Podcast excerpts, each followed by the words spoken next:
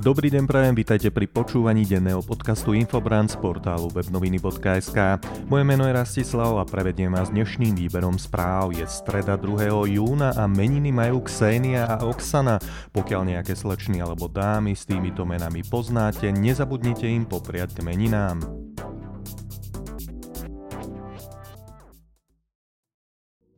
Začíname domácou top témou, ktorá dnes výnimočne nie je politická. Slovenka sa podielala na prevádzaní Vietnamcov do Európy, do Nemecka ju transportovali tzv. lovci lebiek. Príslušníci Národnej jednotky boja proti nelegálnej migrácii Úradu hraničnej a cudzineckej polície v rámci medzinárodnej akcie zameranej na organizovanú skupinu zaoberajúcu sa pašovaním nelegálnych migrantov do Európy zadržali v pondelok 31. mája 50-ročnú ženu, ktorá mala byť hlavnou organizátorkou skupiny na Slovensku. Ako ďalej informovala hovorkyňa prezídia policajného zboru po vykonaní procesných úkonov si zadržanú prevzali prezidiálni pátrači, známi ako lovci lebiek, ktorí zabezpečia jej prítomnosť na ďalších úkonoch v Nemecku.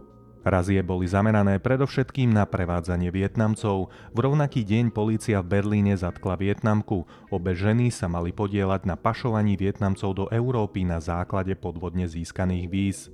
Ženy čelia obvineniam, že požadovali platby v rozmedzi od 13 do 21 tisíc eur.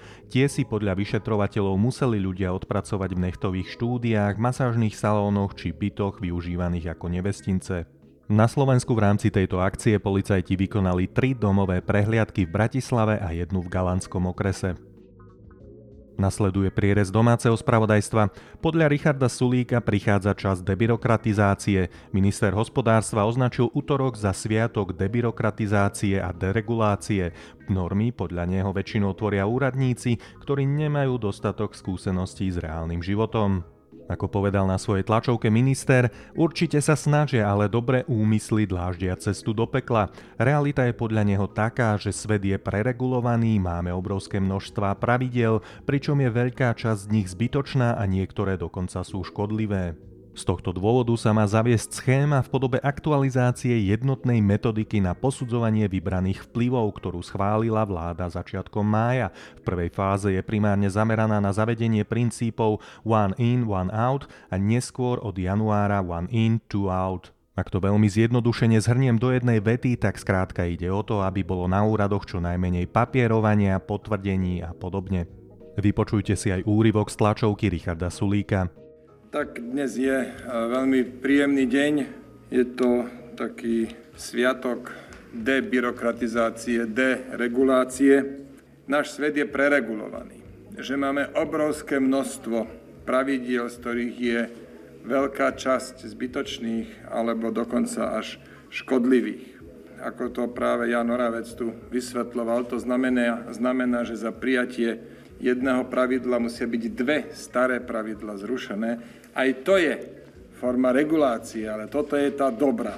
Aj tento krok má prispieť k tomu, že, člo, že Slovensko sa opäť bude posúvať po tom, čo roky klesalo v tých rebríčkoch podnikateľských slobôd, že teraz budeme naopak v týchto rebríčkoch stúpať. Ďalšiu informáciu by som mohol začať aj básnickou otázkou, ako sa asi majú ľudia v ľudí, ale mal by som aj odpoveď. Remišová robí pred snemom čistky v strane. Vicepremiérka a predsednička strany za ľudí Veronika Remišová odvolala Romana Krpelana z funkcie generálneho manažéra strany. Agentúre SITA to potvrdili poslanci Národnej rady Tomáš Lehocký a Vladimír Ledecký. Dôvodom podľa Ledeckého má byť to, že Remišová mala v predsedníctve za ľudí menšinu a ako sám vyslovil, potrebovala sa niektorých nepohodlných ľudí zbaviť, aby získala väčšinu. Poďme na ďalšiu správu. Transparency ohodnotila slovenské hotely. Za spojenie s Kočnerom či Lexom strhávali body. Takmer desatina z viac ako 600 slovenských hotelov, konkrétne 50, má problematické vlastnícke pozadie, prípadne spôsob fungovania. Na útorkovej tlačovej besede to skonštatovali predstavitelia organizácie Transparency International Slovensko. Podľa bývalého riaditeľa Transparency International Slovensko Gabriela Šípoša peniaze z rôznych káuz často končili práve v segmente hotelov. Šipoš ďalej skonštatoval aj následovné, to nie je len špecifikom na Slovensku, aj inde vidíme, že hotely sú segmentom, ktorý často priťahuje podnikateľov, ktorí sa tomu venujú, ale aj podnikateľov, ktorí hľadajú priestor, ako možno preprať peniaze, alebo ako si upevniť status a vplyv spoločnosti. Teraz je tu výber zo zahraničného spravodajstva. Lídra opozičnej skupiny Otvorené Rusko zatkli na letisku. Lídra nefunkčnej ruskej opozičnej skupiny Otvorené Rusko v pondelok polícia vyviedla z lietadla a zadržala. Andrej Pivovarov uviedol, že jeho lietadlo sa už chystalo na odlet z Petrohradského letiska Pulkovo a rolovalo po dráhe, keď ho zastavili a vytiahli ho z lietadla. Skupinu, ktorú financoval oponent Kremľa Michail Khodorkovský, žijúci v exile, už dávnejšie ruské úrady označili za nežiaducu. Zákon z roku 2015 klasifikuje členstvo v nežiaducej organizácii ako trestný čin. Vláda na základe tejto legislatívy zakázala zhruba 30 skupín. Z Ruska sa vraciame do priestoru Európskej únie. Únia spustila systém pre digitálne covidosvedčenia. Európska únia spustila technický systém pre digitálne covidosvedčenia pre bezpečný pohyb občanov v bloku počas pandémie. Brána EÚ umožňuje overovať bezpečnostné prvky obsiahnuté v QR kódoch na všetkých osvedčeniach.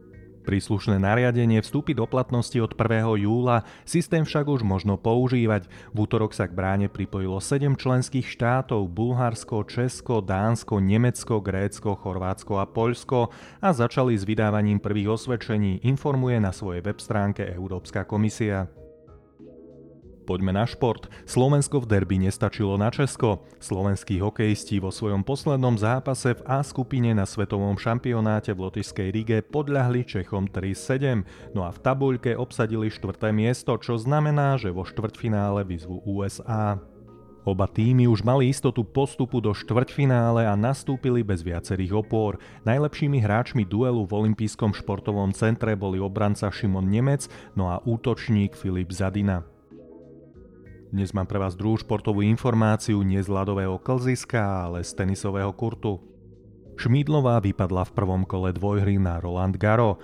Po singlistoch Norbertovi Gombosovi a Andrejovi Martinovi sa s hlavnou súťažou na tenisovom turnaji Roland Garo na parížskej Antuke rozlúčila aj jediná slovenská zástupkyňa v hlavnej súťaži dvojhry žien Anna Karolína Šmidlová.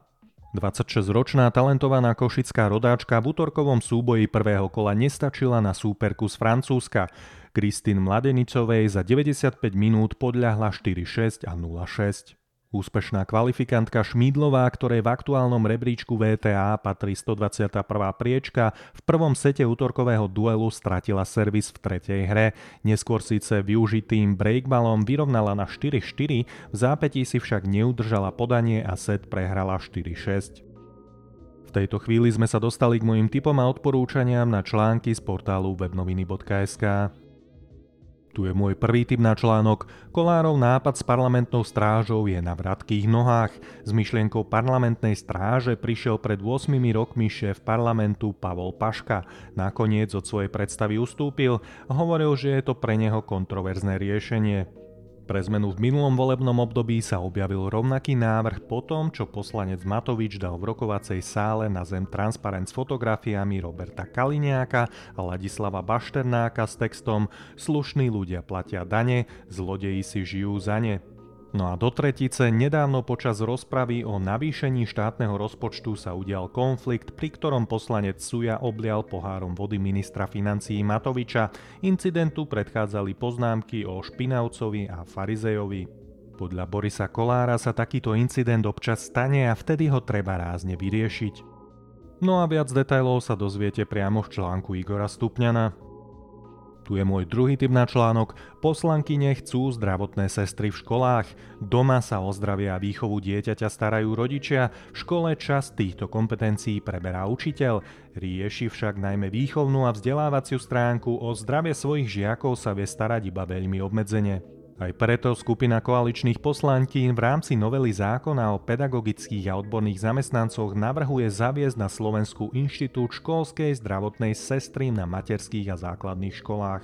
Samozrejme nie je to žiadna novinka vo svete, takáto prax je v Spojených štátoch alebo v Spojenom kráľovstve už dlhé roky bežnou súčasťou systému. Pozíciu školskej sestry zaviedli aj v susednom Poľsku, odkiaľ hlásia výborné výsledky. No a viac k tejto téme sa dozviete v článku Petri Lánikovej.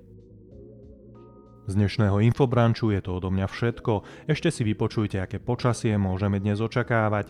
Mala by byť malá, cez deň miestami zväčšená oblačnosť. Denná teplota by sa mala hýbať medzi 19 až 24 stupňov Celzia, no a na severe miestami okolo 16 stupňov Celzia. Fúkať by mal prevažne slabý vietor.